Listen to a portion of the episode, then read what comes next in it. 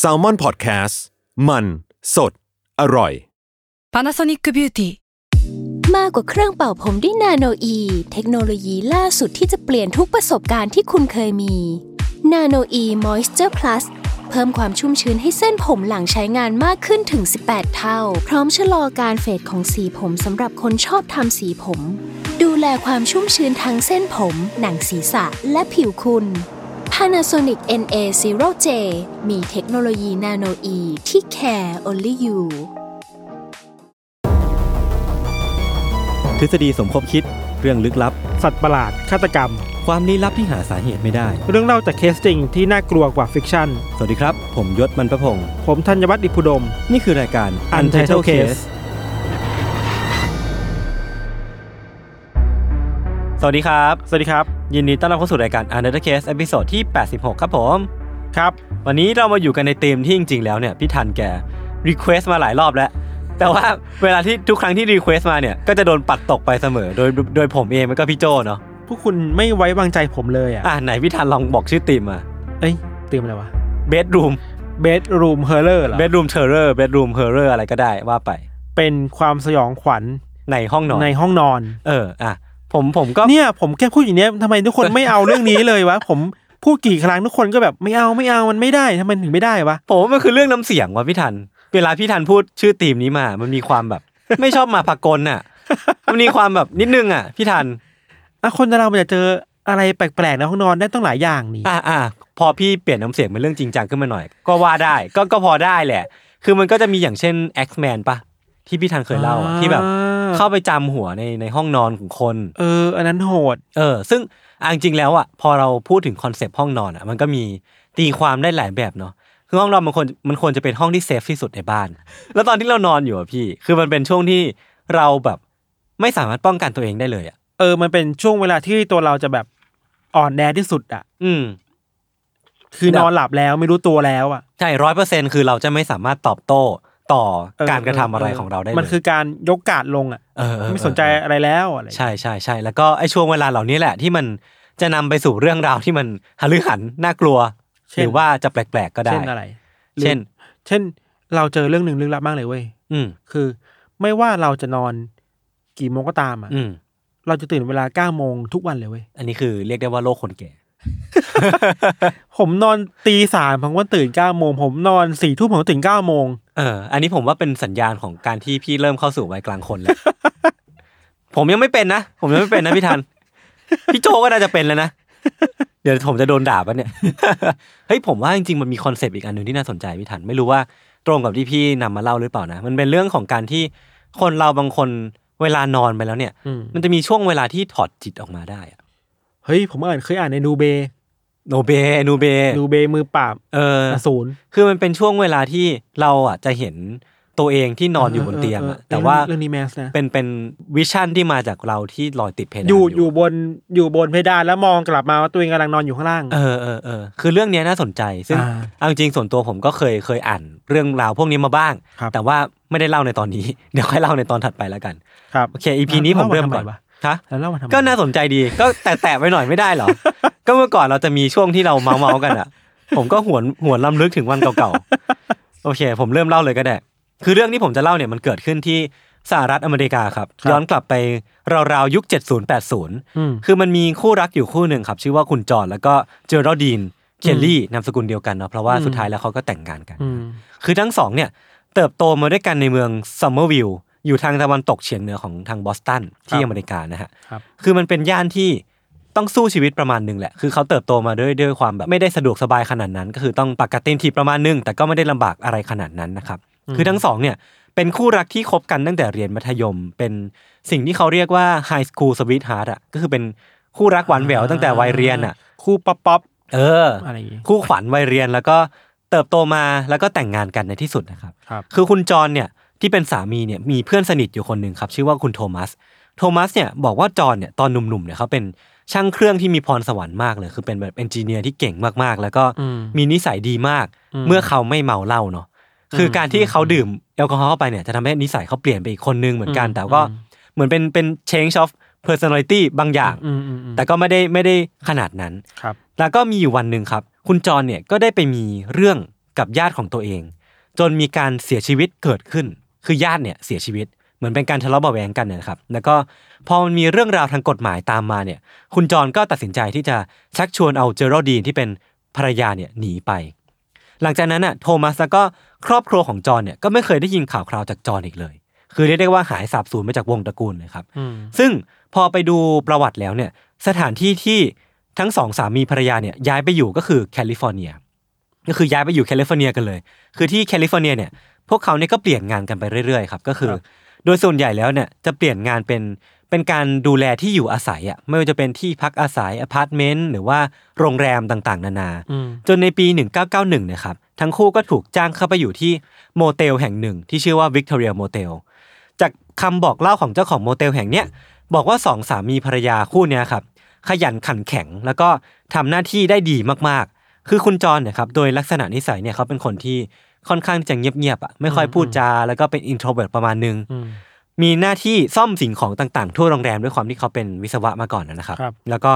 ทำหน้าที่จิปาถะอย่างเช่น ทาสีหรือว่าซ่อมท่อไปเรื่อยๆทั่วโรงแรมเรียกได้ว่าดูแลพวกพวกสวัสดิการ หรือว่าพวกอุปกรณ์ต่างๆ ของโรงแรมนะครับ แล้วก็เขามักจะทักทายคนอื่นๆ ด้วยการโบกมืออะอย่างเช่นอืมเวลาเราเราเดินผ่านคนนี้ เขาก็จะไม่พูดว่าเฮลโหลเขาจะโบกมือแทนแล้วก็ไม่ค่อยพูดเท่าไหร่นะฮะอ่าเออเป็นคนที่ค่อนข้างพูดน้อยโดยนิสัยแต่ซึ่งก็อะแต่ก็ชอบทักทายผู้คนใช่ใช่เป็นคนแบบโดยวิธีการต่างๆเอา going ประมาณนึงแต่แค่ไม่ค่อยชอบพูดนะครับครับซึ่งมันแตกต่างอย่างมากกับภรรยาของเขาที่ชื่อว่ากอรดีนนะครับคือคุณจอรดีนเนี่ยเป็นคนพูดเก่ง แล้วก็มีความเชื่อมั่นมั่นใจในตัวเองสูงมากๆ แล้วก็เป็นคนที่ค่อนข้างที่จะเด็ดขาดมากๆนะครับ คือเธอเนี่ยทำหน้าที่เป็นผู้จัดการ โรงแรมแห่งนี้ แล้วก็ทำหน้าที่ผู้จัดการได้ดีมากๆ เพราะว่าเธอเป็นคนพูดตรงๆอะพี่ทัน เวลามีพนักงานคนไหนที่ทำหน้าที่ได้ไม่ดี เธอก็เดินเข้าไปแล้วก็พูดแบบ ตรงไปตรงมาเลยอะว่าเอ้ยเธออย่างนี้ทำอย่างนี้ไม่ถูกนะแล้วก็จัดการแบบต่อหน้าต่อตานั้นเลยครับ คือ เธอไม่ค่อยปล่อยให้ปัญหามันคาราคาซังอะแล้วก็สามารถจัดการปัญหาตรงหน้าได้ดี เธอเป็นผู้หญิงตัวเล็กๆครับ มีผมสีดำประมาณบ่า แล้วก็ใส่แว่นที่พูดทุกอย่างที่ตัวเองคิดออกมาโดยที่ไม่ต้องกังวลอะไรมากนะครับ แต่ว่าเจ้าของโรงแรมเนี่ยบอกว่าคุณเจอร์ดีนเนี่ยรักรักสัตว์เลี้ยงของตัวเองมากๆ ซึ่งสัตว์เลี้ยงของเธอเนี่ยมันมีตั้งแต่รอตไวเลอร์อ่าดัลเมเชียนหมา ใช่ และที่ peak ไปกว่านั้นคือเธอเลี้ยงงูเหลือมอะอ่าเออหมาหมานี่เข้าใจได้ ก็ยังดู ปกติไม่น่าไม่ไม่ดูโหดมาก ใช่ ซึ่งอะหมาก็ผมว่าโอเคผมรักหมา แต่พอมันไปถึงงูเหลือมเนี่ยอ่าผมเริ่มแบบ อืมมันเริ่มมีความแบบแปลกอ่าๆและ exotic ประมาณนึงแล้วอ่าอ่าและที่ peak ไปกว่านั้นนะพี่ธัญคือเธอมักจะเอางูเหลือมที่เธอเลี้ยงอะอ่าพันรอบคอแล้วก็เดินไปทั่วโรงแรมอะเหมือนเหมือนเวลาเราไปสวนสัตว์ป่ะเออประมาณถ่ายนั้นเลยไปถ่ายรูปกับงูเหลือมใช่เห็นปะใช่แต่นี่คือเหมือนเธอถ่ายรูปกับงูเหลือมตลอดเวลา แต่แปลว่าก็รักมากนะ ใช่คือเธอรักมากๆ แล้วมันก็ บางทีงูเหลือมตัวเนี้ยก็ทำให้แขกกลัวแม้กระทั่งหมารอดไวเลอร์เองที่มันก็ดุอะเนาะน้องหมากลัวเออแต่ผมนึกภาพตอนหมาหมาแบบวิ่งหนีงูเหลือมอยู่เออเออ ไม่รู้จัดการไงเหมือนกันนะแต่มันมันก็ไม่ได้ไม่ได้ทำอันตรายอะไรกับแขกเนาะก็เลยเจ้าของโรงแรมก็เลยไม่ได้ว่าอะไรครับอืมคือทั้งคู่เนี่ยก็ทำงานของตัวเองไปเรื่อยๆ ในฉากหน้าเนี่ยพวกเขาก็ทำหน้าที่ของตัวเองได้ดีใน part การทำงานนะนะครับ แต่ว่าใน part ชีวิตคู่เนี่ยชีวิตคู่ของทั้งคู่ก็ไปได้ไม่สวยสักเท่าไหร่ คือทั้งคู่เนี่ยมีลูกด้วยกันสองคน อายุราวๆสิบแปดสิบเก้าแต่ว่าสมาชิกทั้งสี่คนเนี่ยจะเรียกว่าครอบครัวที่มันสนิทกันก็ได้ไม่เต็มปากสักเท่าไหร่ครับ เพราะว่าสาเหตุก็คือคุณจอห์นแล้วก็คุณเจอร์ดีนเนี่ยทะเลาะแล้วก็มีปากเสียงกันบ่อยครั้งมากๆครับ คือลูกๆเนี่ยด้วยความที่พ่อแม่ทะเลาะกันบ่อยอะก็เลยพยายามที่จะเอาตัวเองอะออกมาให้ห่างจากพ่อแม่ คือเรียกได้ว่ามีความสัมพันธ์ที่มันห่างเหินกันมากๆ แล้วก็มีความแหว่งวิ่นบางอย่างทางความความสนิทชิดเชื้อที่มัน มันไม่สามารถต่อติดได้อีกต่อไปแล้ว เพราะว่ามันมีกำแพงบางอย่างที่มันกั้นเอาไว้นะครับครับ คือเรื่องราวการทะเลาะเบาะแวงของครอบครัว หรือว่ารอยร้าวของครอบครัวเนี้ยมันไม่เคยถูกคนในโรงแรมที่ล่วงรู้เลยอะเพราะว่าเขาไม่เคยออกมาเพ่งพราย หรือว่าไม่ค่อยมีใครที่เข้าไปสอบถามซักไซส์เรื่องราวภายในครอบครัวสักเท่าไหร่ จะมีเพียงแม่บ้านบางคนที่เคยได้ยินสองสามีภรรยาเนี้ยทะเลาะเบาะแวงกันอืมแต่มันก็ไม่ได้หนักหนาอะไร เพราะว่าพวกเขาก็ยังทำงานของตัวเองได้ดีนะครับ จนกระทั่งปี 1992 จู่ๆคุณจรเนี่ย ก็หายตัวไปจากโรงแรมที่ทำงานอ่าเออ คือหายตัวไปแบบลึกลับเลยนะครับจู่ๆก็ disappear ไปเลย แล้วก็ไม่มีใครรู้ว่าเขาไปไหนนะครับเมื่อเจ้าของเนี่ยมาถามคุณเจอร์ดีนที่เป็นภรรยาเนี่ย ถึงสาเหตุว่าจอห์นหายไปไหน เธอก็ตอบเจ้าของว่า เออ คุณจอห์นถูกเรียกตัวกลับไปที่บ้านเกิดที่แมสซาชูเซตส์เพื่อทำช่วยธุรกิจที่บ้าน มันก็ไม่ได้มีคนเอะใจอะไรพี่ธัญ เพราะว่ามันก็เป็นเรื่องที่แบบอาจเกิดขึ้นได้ แต่ว่าก็แค่แบบสงสัยว่าทำไมไม่บอกกันก่อน จู่ๆก็หายตัวไปเนาะคือมันก็ไม่ได้ซักไซไปมากกว่านั้น เพราะว่าโดยนิสัยแล้วคุณจอนก็เป็นคนเงียบๆไม่ได้สูงสิงกับอะไรกับใครไม่ได้มีเพื่อนสนิทในที่ทำงาน ก็ทุกคนก็ยังคงทำงานต่อไป ไม่เว้นแม้แต่คุณเจอร์ดีนที่เป็นภรรยาเอง แต่ว่าพอหลายวันผ่านไปเรื่อยๆเนี่ยพี่ทัน เธอก็กลับมาบอกเจ้าของอีกครั้งหนึ่งครับว่าสามีของเธอเนี่ยที่คุณจรเนี่ยที่เป็นคุณจรเนี่ยเสียชีวิตแล้วนะ เออ คราวเนี้ยเธอบอกว่าสาเหตุคือ เขาถูกมอเตอร์ไซค์ชนตาย ในขณะที่พยายามที่จะข้ามถนนน่ะอ่าฮะคือตอนนี้เขากลับไปบ้านเกิดแล้วแต่ว่าเกิดอุบัติเหตุตายที่บ้านเกิด แล้วก็ไม่สามารถกลับมาทำงานได้อีกต่อไปแล้วครับ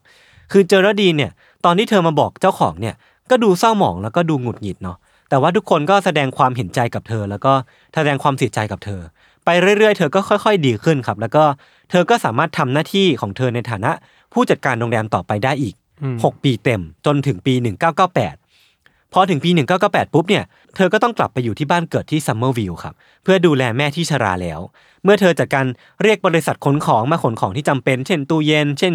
โซฟาหรือว่าข้าวของใช้ต่างๆ เนี่ยไปไว้ที่ห้องเก็บของใกล้ที่พักของเธอเนี่ยเธอก็กลับมาอยู่ที่บ้านเกิดของเธอแบบถาวร แล้วก็ไม่กลับไปที่โรงแรมนั้นอีกเลยนะครับอืมคุณเจอร์ดีนเนี่ยก็ ใช้ชีวิตต่อไปเรื่อยๆครับที่บ้านเกิดของเธอจนกระทั่งวันหนึ่งครับ เธอก็ถูกวินิจฉัยว่าเป็นมะเร็งเต้านมอืมและอาการมันก็ค่อยค่อยค่อยหนักขึ้นเรื่อยๆขึ้นหนักขึ้นเรื่อยๆ จนมาถึงปี 2004 วันเนี้ยเป็นวันสุดท้ายที่คุณจอร์แดนดีในในวัย 54 ปีเนี่ยจะยังมีชีวิตอยู่ เธอก็นอนอยู่บนเตียงในห้องนอนอืมที่มีลูกสาวเนี่ยนั่งอยู่แล้วก็คอยเป็นกำลังใจให้อืมฮึเหมือนเป็นวาระสุดท้ายของชีวิตแล้วแหละมาดูใจ เออ มาดูใจเป็นวาระสุดท้ายนะครับ เธอเนี่ยรู้ตัวแบบ เต็มอกเลยนะว่าเธอกำลังจะเสียชีวิตมก็เลยต้องการที่จะพูดคุยกับลูกสาวเป็นครั้งสุดท้าย เธอเนี่ยหวนรำลึกถึงการตายของคุณจรที่เป็นสามีของตัวเองแล้วก็เป็นพ่อเนี่ยที่จากไปเมื่อหลายปีก่อนเนาะซึ่งความตายเนี่ยมันน่าเศร้าเนาะเพราะว่ามันเป็นอุบัติเหตุที่ไม่สามารถควบคุมได้นะครับอืมคือเธอก็อะรำลึกไปเรื่อยว่าแบบเออไม่น่าเลยนะ คือสามีเสียชีวิตไป แต่ว่าสิ่งที่เธอพูดต่อมาพี่ทัน เธอบอกกับลูกสาวว่าเอ้ย คุณจรเนี่ยไม่ได้ตายด้วยอุบัติเหตุนะอ่าฮะแต่ว่าเธอเนี่ยเป็นคนยิงเขาตายเองกับมือ เรามาบอกตอนเออ ตอนนี้เนี่ยนะใช่ คือความพีคคือเธอมาบอกตอนที่ก่อนที่เธอจะตายอะเออคือเหตุการณ์เนี้ยเธอบอกว่ามันเกิดขึ้นเมื่อหลายปีก่อนที่แคลิฟอร์เนีย ที่โรงแรมที่ทั้งคู่ทำงานด้วยกันนี่แหละ มเธอเป็นคนยิงเขาเองกับมือ ไม่ใช่อุบัติเหตุอย่างที่ลูกๆ ได้รับการบอกกล่าวอะ อ่าฮะเออ และที่มากไปกว่านั้นพี่ทัน หลังจากยิงแล้วเนี่ยเธอได้ทำการเก็บศพของเขาเอาไว้ในตู้แช่เย็นเพื่อทำการอำพรางคดีบอกนะว่าเออยังอยู่เหรอ และเมื่อเธอย้ายมาอยู่ที่ซัมเมอร์วิลล์เนี่ยเธอทำยังไง คือที่ผมบอกเมื่อกี้ว่าจำได้ไหมว่าเธอรับจ้างบริษัทย้ายของมาไว้ที่โกดังเก็บของข้างอพาร์ตเมนต์เนี่ยเออหนึ่งในของที่ขนมาเนี่ยจากจากแคลิฟอร์เนียมันมีตู้แช่แข็งอยู่ในนั้นด้วยอะซึ่งในตู้นั้นก็มี เออ และร่างแน่นอนอยู่ว่าในตู้แช่นั้นนะครับ มีร่างไร้ชีวิตของคุณจรน่ะ นอนกองอยู่ในนั้นน่ะในสภาพที่ไม่มีวิญญาณอีกต่อไปแล้วอะซึ่งลูกๆก็ไม่รู้ เออ คือหลังจากสารภาพเรื่องทั้งหมดให้ลูกสาวฟังอะเธอก็เสียชีวิตไปเว้ยอ่า แล้วก็ไม่ไม่ได้พูดอะไรต่อเพราะว่าเสียชีวิตไปแล้วอะอืมแต่ว่าคำถามสำคัญก็คือ แล้วศพของจอนอะตอนเนี้ยมันยังอยู่ไหนหรือว่ามันยังอยู่ในตู้แช่แข็งนั้นจริง ๆ หรือเปล่า เออ เออ ลูกๆ พอได้ยินเรื่องดังกล่าวครับ พวกเขาก็ยังไปยังโกดังเก็บของที่ว่านะที่อยู่ข้างๆที่พักอาศัยเนี่ย ครับแล้วก็พบตู้แช่ของตู้แช่แข็งที่ตั้งอยู่ในนั้น อืมเมื่อเปิดดูเนี่ยครับ พวกเขาก็พบร่างกายที่ย่อยสลายแล้วอะที่ถูกพันไว้ห่อไว้ด้วยพลาสติกอะ อืมอืมต่อมาเมื่อตำรวจที่ถูกเรียกเนี่ยมาถึงเนะครับก็พบว่าร่างที่ย่อยสลายไปแล้วเนี่ยมีความสูงประมาณ 5 ฟุต 6 นิ้ว แล้วก็มีรอยสักสามที่ ซึ่ง มันยืนยันได้แน่นอนว่าเนี่ยคือศพของคุณจอห์นเคอ๋อลเพราะลี่ เพราะว่ามีรอยสักใช่ตรงกันใช่แม้ว่าศพจะย่อยสลายไปแล้วอะแต่ว่านี่คือศพของจอห์นเคลลี่แน่นอนนะครับ อืมที่หลังหัวของศพเนี่ยมีรอยกระสุนจุด38 อยู่ ซึ่งเป็นชนิดเดียวกับที่ปืนที่พบอยู่ในอพาร์ตเมนต์ของคุณเจอร์ดีน หลักฐานทั้งหมดเนี่ยพร้อมคำบอกเล่าเนี่ยมันค่อนข้างที่จะชัดเจนมากๆว่าคุณเจอร์ดีนเนี่ยเป็นคนฆ่าสามีตัวเองอืมแล้วก็เก็บศพที่เป็นหลักฐานเนี่ยไว้ในตู้แช่แข็งเป็นเวลากว่า 10 ปีติดต่อกัน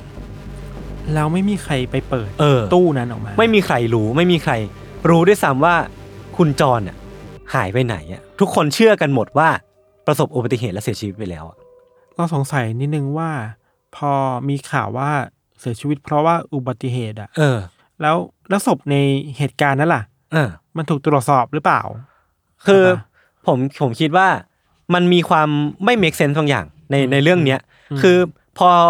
เรื่องราวทั้งหมดมันถูกเปิดเผยอะพี่ทัน คนที่โรงแรมอะก็อึ้งมากๆอะเพราะว่าเขาเชื่อมาตลอดว่าคุณจรอะตายด้วยอุบัติเหตุเนาะอืมแล้วมันก็เริ่มมีความไม่ make sense ของหลักฐานเนี่ยที่ถูกเผยออกมาเรื่อยๆอะพี่ทัน คือเจอร์ดีนเนี่ยให้เหตุผลการหายตัวไปของสามีเนี่ยไม่เหมือนกันในแต่ละคนที่เธอพูดด้วยเอออย่างเจ้าของโรงแรมอะเธอบอกว่าจอห์นเนี่ยถูกคนขับรถบรรทุกที่เมาเนี่ยชนตายข้างทาง แล้วก็พอไปถามแม่บ้านอะที่ที่ทำงานด้วยกันเนี่ย ครับ เธอก็บอกว่าเจอร์ดีนบอกกับเธอว่าคุณจอห์นเนี่ยเมา แล้วก็ถูกรถขับชนเนี่ยแถวร้าน Jack in the Box ซึ่งมันก็ไม่ตรงกับที่เธอบอกกับเจ้าของโรงแรมนะครับ อืมแล้วก็เธอเนี่ยบอกพนักงานอีกคนหนึ่งว่า คุณจอห์นเนี่ยเกิดอุบัติเหตุรถชนตายที่เนวาดา คือเรียกได้ว่ามันเป็นอีกเรื่องราวหนึ่งเลยเออะ อเออหลายหลายเวอร์ชัน เป็นหลายเวอร์ชันมากๆอะพี่ทัน แล้วมันมีหลากหลายคำโกหกที่เธอใช้อะ แต่มันก็ไม่เคยถูกนำมาเป็นประเด็นอะพี่ทัน เพราะว่า ตัวตนของคุณจอห์นเนี่ยในโรงแรมอะ มันไม่ได้สลักสำคัญอะไรอะคือเรียกได้ว่าอ่าฮะการตายของเขาอะมันไม่ค่อยมีคนสนใจสักเท่าไหร่อะอ๋อเออ มันก็เลยเป็นเรื่องที่เศร้าๆอะเออ คือถ้ามันมีคนเอาใจใส่หรือว่าอ่าๆอยากที่จะซักไซเรื่องราวของเขามากกว่านี้อะเห็นความไม่ชอบมาพากลใช่ชัดเจนมากใช่ไหมๆเออ แต่ทีเนี้ยพอมันเรื่องราวของตัวตนของเขามันไม่ได้ถูกเอามาเป็นเรื่องราวสำคัญอะไร ก็ไม่ค่อยมีคนรู้เรื่องนี้สักเท่าไหร่ครับครับ กับครอบครัวที่บ้านของคุณจรเองอะครับเขาก็ตัดขาดมาแล้วอย่างสิ้นเชิงอะ ทำให้ทุกคนเนี่ยคิดว่าเขาย้ายไปอยู่ต่างประเทศแล้วอะเพราะว่าติดต่อไม่ได้อะเออ คือมันก็เลยกลายเป็นว่าเรื่องเนี้ยมันเป็นคดีที่ไม่เคยเป็นคดี แต่ก็ถูกคลี่คลายแบบงงๆบนเตียงนอนอะมเออ ประโยชน์สุดท้าย ใช่ไม่ไม่ไม่สุดท้ายจะท้ายๆของเออชีวิตเออแล้วเรื่เป็องนความจริงที่แบบทุกคนช็อกช็อกลูกสาวช็อกเลยว่าแบบพ่อที่ตัวเองเนี่ยคิดว่าตายไปแล้วจากอุบัติเหตุอะเออแต่จริงๆแล้วถูกแม่แท้ๆของตัวเองอะยิงตายเมื่อหลายปีก่อนเออ แล้วก็เก็บศพไว้อยู่ที่ข้างบ้านของตัวเองอ่ามมาเป็นเวลาหลายปีอะเราอยากเห็น reaction ของลูกๆอะน่าจะเหวออยู่น่าจะเหวอนะเหวอมากเหวอมาก แล้วเป็นความจริงที่แบบโห มันขัดกับความเชื่อที่มีมาตลอด ใช่ใช่เลยอะเออ คือผมคิดว่าน่าจะแบบช็อกประมาณหนึ่งแหละ อืม เราเรากลับคิดถึงว่า แล้วเมื่อไหร่วะสมมุติว่าเราเมื่อไหร่ที่คนเราอยากจะพูดความจริงออกมากันได้อืมเราว่าการ การก้าวถึงจุดสิ้นสุดชีวิตอะอืมก็เป็นหมุดหมายหนึ่งที่คนอยากจะแบบ ปลดเปลื้องไอความอืมเก็บกดอะไรบางอย่างออกไปอะ ใช่เนาะใช่พี่ทันพูดถูก เพราะว่าไอ concept ของเรื่องเนี้ยมันคือสิ่งที่เรียกว่า death bed confession อ่าฮะ death bed ก็คือ moment ก่อนตายบนเตียง confession ก็คือการสารภาพอืมคือเขาบอกว่ามันมีสิ่งนี้จริง ๆ บนโลกเนาะอืมคือมันเป็นช่วง moment ก่อนตายนี่แหละที่เราไม่มีอะไรจะเสียแล้วอะอืมเราก็มักจะสารภาพ อะไรบางอย่างออกมาอืมอย่างเช่น อาชญากรบางคนที่สารภาพว่าตัวเองเคยก่อคดีที่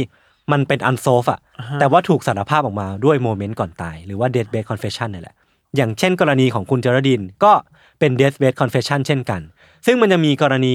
อีกหลาย ๆ อย่างเยอะแยะมากมายที่เป็นกรณีของ death bed confession ที่น่าสนใจ ซึ่งทุกคนก็สามารถเอา keyword เนี้ยไป search ต่อได้เนาะอ่น่าสนใจมากสำหรับผมอะเออมันต้องอาศัยความ ความกดดันจริง ๆ แล้วเนาะแบบว่าอาจจะกดดันมาทางชีวิตอะอืมว่าเอ้ยเราอยู่กับความลับนี้มานานมาก อืมสุดท้ายแล้วคือ อยากจะจากโลกนี้ไปด้วยความที่ไม่ทิ้งความกดดันภาระอะไรบางอย่างเออเอาไว้อะความค้างคา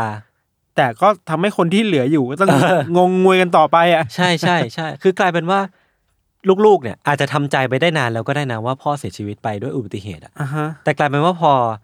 ถูกสารภาพมาแบบเนี้ยได้รับความสารภาพมาแบบเนี้ยอืมมันกลายเป็นว่าเป็นอีกเรื่องหนึ่งที่ต้องทำใจไปแล้วอะมเออแล้วความทรงจำที่ตัวเองเคยมีมันมันไม่ใช่ไม่ใช่ truth อะอืมเออมันมันต้อง accept the new truth แล้วก็ต้องอยู่กับมันอะที่สำคัญคือจะไปตรวจสอบกับคนที่พูดไม่ได้แล้วเออเพราะเขาจากไปแล้วอะใช่ใช่ใช่เหมือนทิ้งระเบิดไว้ก้อนหนึ่งแล้วก็โอเค bye byeเออเออโหเออ concept ประมาณเนี้ยน่าสนใจดี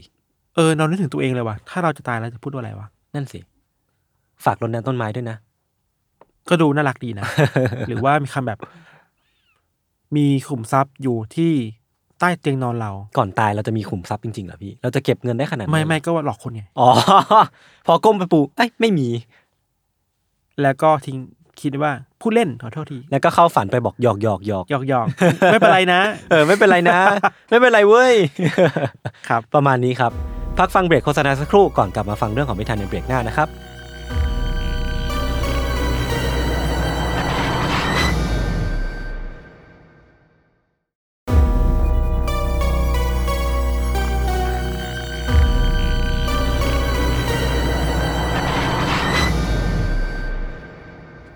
กลับมาในเบรกนี้กับเรื่องของเราครับ อืมเรื่องนี้เนี่ย ผมว่า มีความเชื่อมโยงอะไรบางอย่างเว้ยอืม กับรายการเราเว้ยเออ นั่นก็คือ ไม่รู้บอกแค่นี้ก่อนอ้าวอะไรวะ ผม spoil เวอร์ๆไปก่อน คือ เรื่องนี้เกิดขึ้นในอเมริกาในปี1994ครับ มีชายชาวสหรัฐคนหนึ่งชื่อว่าคุณทิมบราวน์อือหือคุณทิมเนี่ย เขาเกิดแล้วก็เติบโตในเมืองเนชวิลล์ในรัฐเทนเนสซีอืม ในตอนที่คุณทิมอายุ 14 ปีเนี่ยเขาก็ใช้ชีวิตแบบเด็กทั่วไปอะก็อยู่ในบ้านกับคุณยายเนาะในในเวลานั้นเองครับเขาบอกว่า มันมีคืนหนึ่งที่เขาแบบนอนดูทีวีอยู่ที่อยู่ที่ห้องอืมคือห้องส่วนตัวก็จะมีทีวีแล้ว เข้าใจว่าชีวิตแบบครอบครัวในอเมริกา พอเด็กโตขึ้นก็จะแยกห้องนอนแล้วอะอืมก็จะก็จะไม่นอนกับแม่แล้วอะครับ ในคืนนั้นเขาก็นอนดูทีวีอยู่ในห้องนอนนี่แหละ แล้วก็มันมีช่วงที่ง่วงๆอะก็เลยหลับคาทีวีไป ในตอนที่คุณทิมสะดุ้งตื่นขึ้นมาในกลางดึกเนี่ยครับเขาบอกว่าเขาบอกว่าเวลาประมาณสักตีสองเขาก็เห็นว่าทีวีในห้องอะ มันยังเปิดอยู่ มันจะมีความซ่าๆอยู่อะเหมือนสัญญาณมันตัดอะซ่าๆอยู่ เขาก็ตั้งใจว่าโอเคอยากจะออกไปปิดทีวี แต่ว่าขยับตัวไม่ได้ว่ะ อืมร่างกายมันไม่เป็นไปตาม ความต้องการของเขาอะในเวลานั้นเองครับ นอกจากขยับตัวไม่ได้ เขารู้สึกว่ามันมีบรรยากาศแปลกๆ เกิดขึ้นในห้องความมาคุมาคุอะอ่าเขาก็เลยมองที่ปลายเตียง แล้วเขาเห็นว่ามันมีร่างของผู้ชายคนหนึ่งอะตัวสูงใหญ่มากอืมยืนอยู่ตรงปลายเตียง แล้วก็ยืนอยู่ตรงหน้าทางเข้าห้องนอนเขาอะอืมชายคนนั้นน่ะ ร่างกายค่อนข้างสูงใหญ่มาก เกือบชิดขอบประตูอะแล้วแต่งตัวด้วยชุดโค้ทสีดำ มีหมวกแบบปีกกว้างอยู่อะคุณทีมบอกว่าเขาจำเหตุการณ์ในคืนนั้นได้แม่นมากๆครับ คือว่าชายคนนั้นยืนอยู่แล้วก็นิ่งๆอะ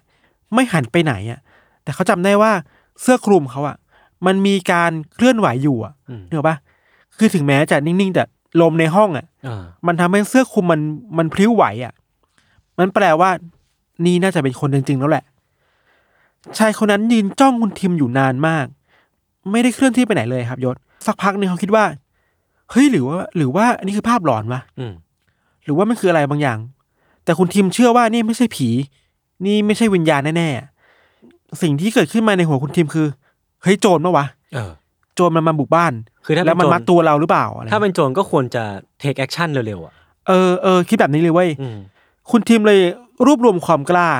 ลุกขึ้นมาแบบเอาแรงทั้งหมดที่มีอะอืม ลุกขึ้นมาแล้วก็วิ่งไปที่เงานั้นน่ะ อือหือ แล้วเงานั้นมันเดินหนีเว้ยเฮ้ยเงามันอยู่ตรงประตูทางเข้าห้องนอนอะ อ่าแล้วพอเขาลุกขึ้นมาเงามันเดินพยายามเดินออกไปข้างนอกตรงโถงอะ แล้วพอเขาเปิดตาแบบเปิดประสาทสัมผัสได้ชัดเจนอะ อืมเงาหายไปแล้ว อืมแล้วเขาก็รีบวิ่งไปที่ห้องนอนของคุณยาย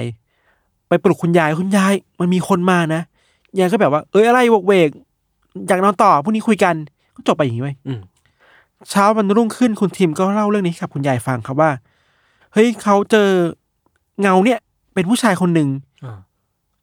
ตัวสูงใหญ่แล้วก็ใส่หมวกปีกกว้างอยู่ ความพีคคือ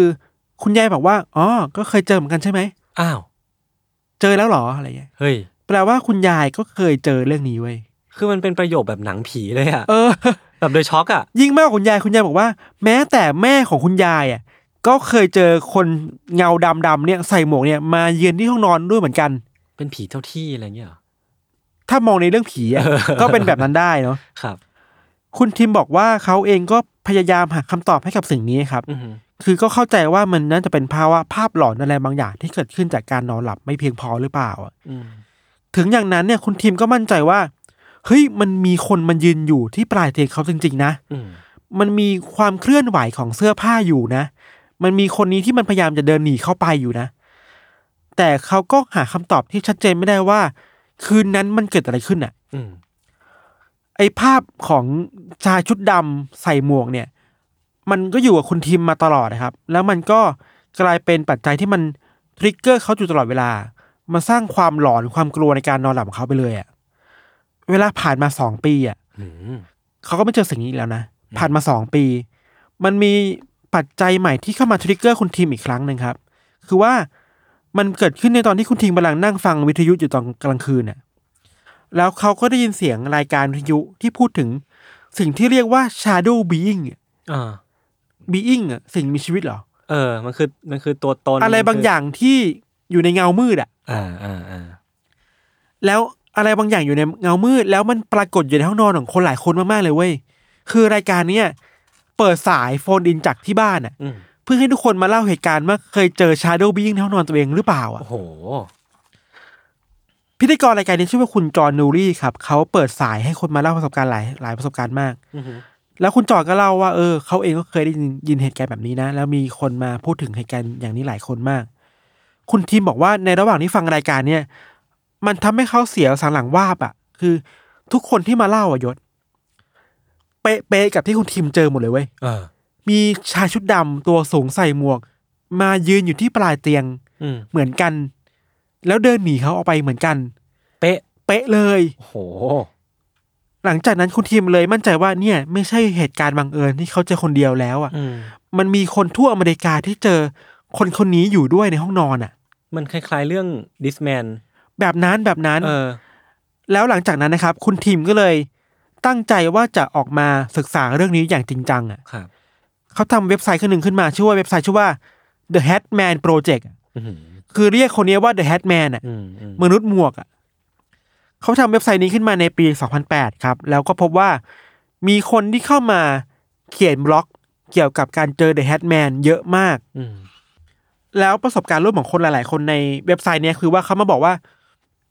การเจอ The Hatman นะครับมันมันทิ้งความทรมาความทรมานเหรอ อืม รอยแผลในจิตใจ เออใช่ ให้กับคนเจอเยอะ แล้วสร้างความกลัวให้คนกับทุกคนมาตลอดเลยอะคือทุกคนไม่สามารถเอา The Hatman ออกมาจากจิตใจในความทรงจำได้เลยอะไรอย่างเงี้ยครับนี้เราหยิบมาในบางเรื่องในเว็บไซต์ The Hatman นะไม่แน่ใจว่าจะเป็นเรื่องจริงหรือเปล่านะย้ำว่าแต่ว่ามีคนเข้าไปเขียนบล็อกในนี้ว่าเจอ Hatman Hatman Hatman มาครับในบล็อกล่าสุดที่เราอ่านนะในวันที่ 28 กุมภาพันธ์ที่ผ่านมาอืมคือแค่ไม่กี่วันมานี้เองอะก็ยังมีคนก็จะมีคนไปเจอเขียนอยู่ครับ คนนี้เขาเล่าว่าเขาเคยเจอ Hatman ในปี 2005อือหือมันเป็นเหตุการณ์ที่เขาอะเคยอาศัยอยู่กับเพื่อนแล้วก็อยู่ในอพาร์ตเมนต์กับแมวตัวหนึ่ง ในคืนหนึ่งเนี่ยเขาเห็น Hatman เข้ามาในห้องนอนเขา ในระหว่างที่เขากำลังกำลังแบบกึ่งหลับกึ่งตื่นอะอืมแล้วแมวมันก็ร้องเสียงดัง แมวมันก็หลบหลบไปใต้หลบไปใต้เตียง เขาก็แบบข่มตานอนให้ได้เพราะกลัวมาก พออีกไม่กี่สัปดาห์ต่อมาครับ ความแปลกก็คือว่า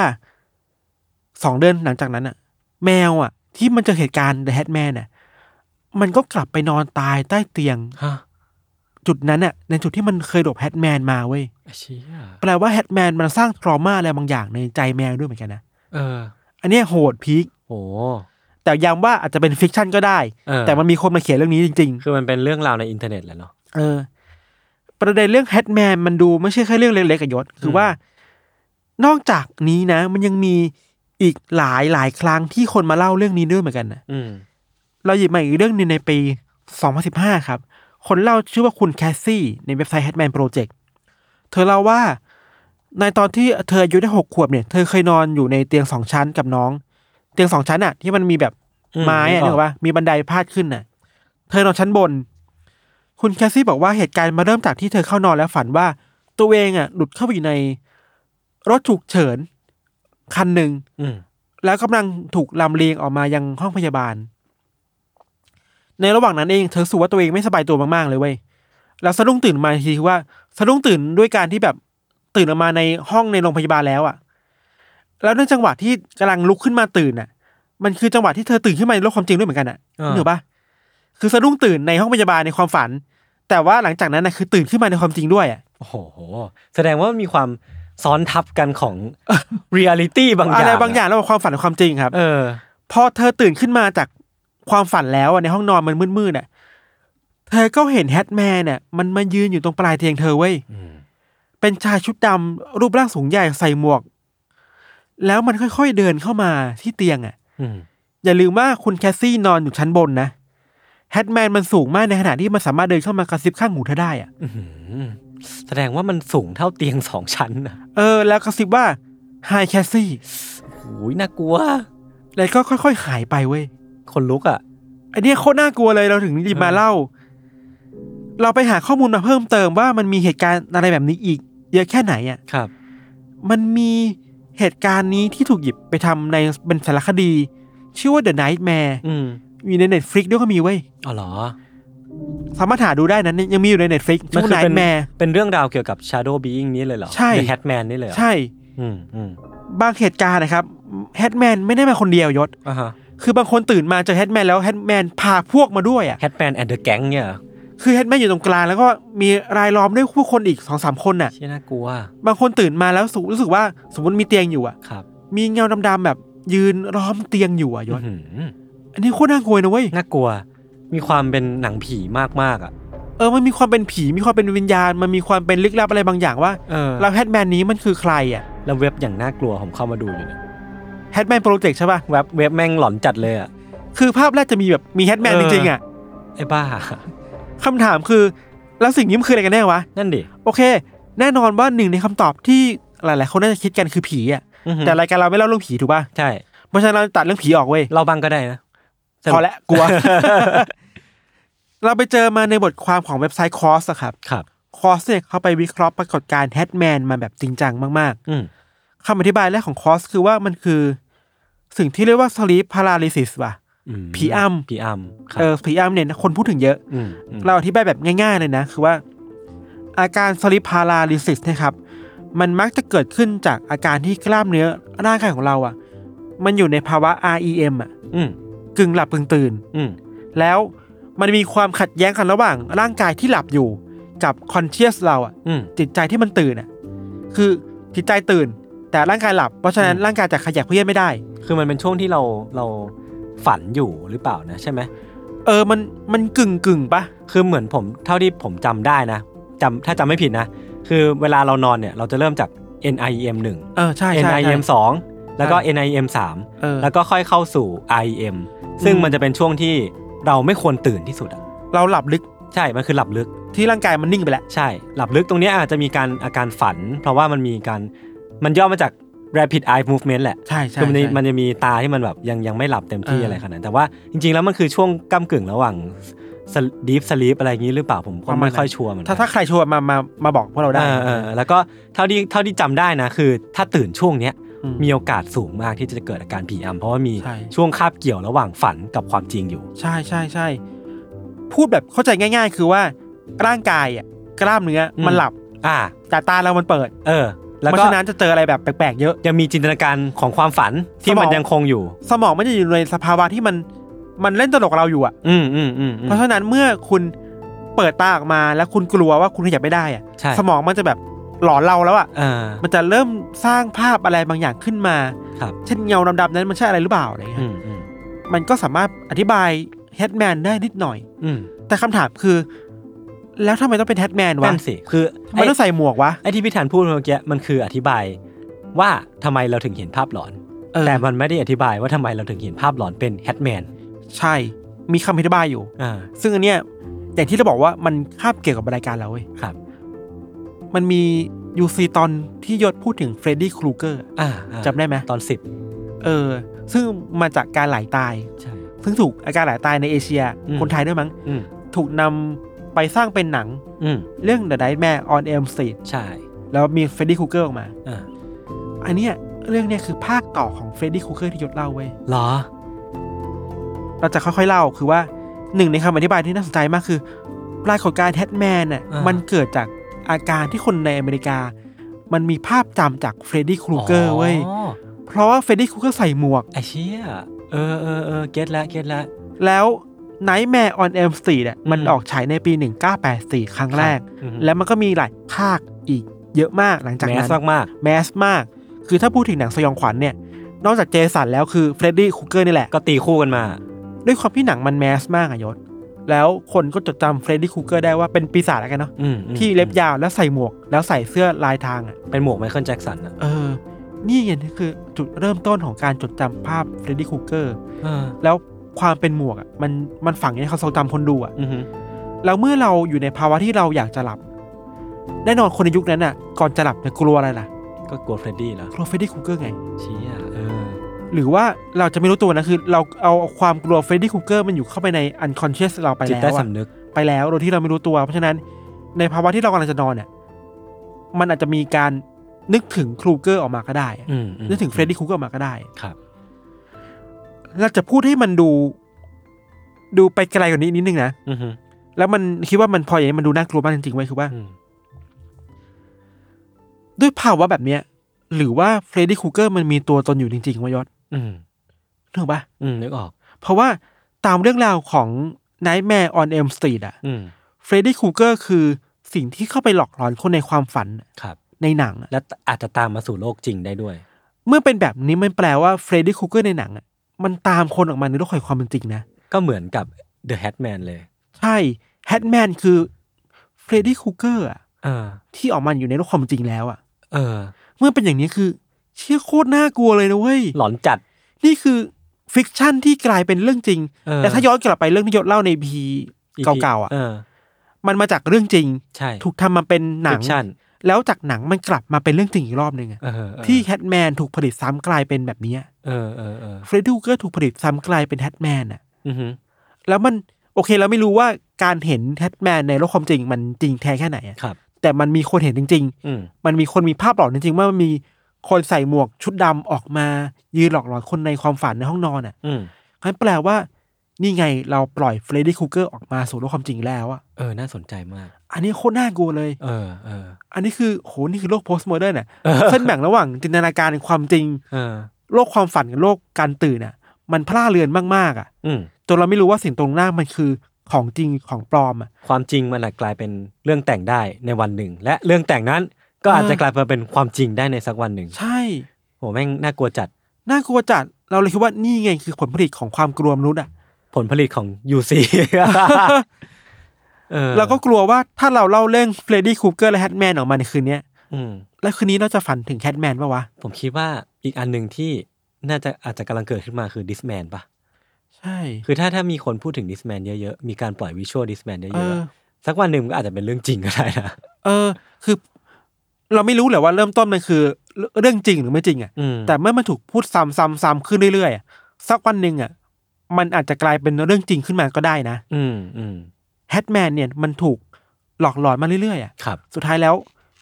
เฟรดดี้คูเกอร์ก็ถูกปล่อยออกมาในโลกความจริงอะเออนี่น่าสนใจมาก คือพล็อตนี่คือโคตรนิยายเลยอะจริงแต่มันคือเรื่องจริงไงมันดูเป็นไตรภาคเนาะเออภาคแรกคือ Asian Death Syndrome นำไปสู่เฟรดดี้คูเกอร์เออภาคสองเฟรดดี้คูเกอร์อาละวาดเออ และภาคสามเฟรดดี้คูเกอร์สู่โลกความจริงเฟรดดี้คูเกอร์ออกมาจากหนังได้อะเออแล้วมาหลอกหลอนคนในความฝันจริงๆอะเออซึ่งมันเกิดขึ้นจริงแล้วนะเว้ยใช่ใช่ในนามแพทแมนนะครับครับ ประมาณนี้ครับอืมสุดท้ายแล้วเรามี มีข้อแนะนำว่าอืมพอเราอ่านเรื่องนี้เราเขียนเล่นแล้วก็น้อยมากเว้ยว่าอืมคืนนี้กูจะอะไรบ้างเราก็เลยไปหาคำแนะนำว่า ถ้าไม่อยากฝันร้ายตอนกลางคืนทำอะไรบ้าง ก็คือ เขาบอกว่าต้องผ่อนคลายตัวเองก่อนนอนทั้งสองสามชั่วโมงอืมทำอะไรก็ได้ ฟังเพลงเล่นเกมอะไรไป พูดง่ายเนาะเออ แล้วดูหนังผีได้ไหมผ่อนคลายตัวเอง หรือว่าถ้าใครฟังยูซีก่อนนอนเนี่ย เออ จะเป็นยังไงวะ จะนอนไม่หลับหรือเปล่า แต่ก็มีหลายคนที่ฟังก่อนนอนเหมือนกันนะ แล้วเขานอนหลับนะ นอนหลับ ผมก็งงอยู่ว่ารายการเล่าเรื่องน่ากลัวนะ ก็หวังว่าฟังยูซีตอนนี้แล้วจะนอนหลับสบายใจ ครับ ตื่นมาจากมิเจอแฮทแมนมาในกลางดึก อืม ครับก็ฟังเรื่องห้องนอนในห้องนอนเพื่อให้นอนสบายนะครับ ใช่ ถ้ามีก็โทษยศแล้วกันไชผมบผิดเรื่องผมไม่น่ากลัวเลย พี่โทษตัวเองก่อนเลยโอประเมาณนี้ครับ ก็จริงๆแล้วก็มันก็ค่อนข้างชัดเนอะว่าห้องนอนที่ห้องที่เรานอนเนี่ย มันมีหลากหลายเรื่องราวที่มันเกิดขึ้นได้อะอืมไม่ว่าจะเป็นการสารภาพบาปครั้งสุดท้ายก่อนตายบนเตียงนอน เออหรือว่าจะเป็นเรื่องราวที่เกิดขึ้นระหว่างพรมแดนระหว่างการหลับการตื่น อืมเป็นภาพหลอนที่ ความจริงหรือความลวง เออ คือมันอาจจะมีเรื่องราวอีกเยอะแยะมากมายที่เราเคยเล่าไปในตอนก่อนๆหน้าเนี้ยมเพราะฉะนั้นจริงๆแล้วห้องนอนอาจจะไม่ใช่safe zone จริง ๆ ก็ได้นะเออว่ะเนี่ยคุณพูดเห็นไหมคุณก็ไม่คุณก็ไม่ได้ช่วยผมเท่าไหร่หรอก ทุกวันนี้กลับไปปุ๊บทุกคนนอนโซฟาแล้ว โอเคครับ ก็วันนี้ก็มีประมาณนี้ ติดตามรายการของเราได้ใน episode ต่อๆไปทุกช่องทางของ Salmon Podcast นะครับ วันนี้พวกผมสองคนลาไปก่อน สวัสดีครับ สวัสดีครับ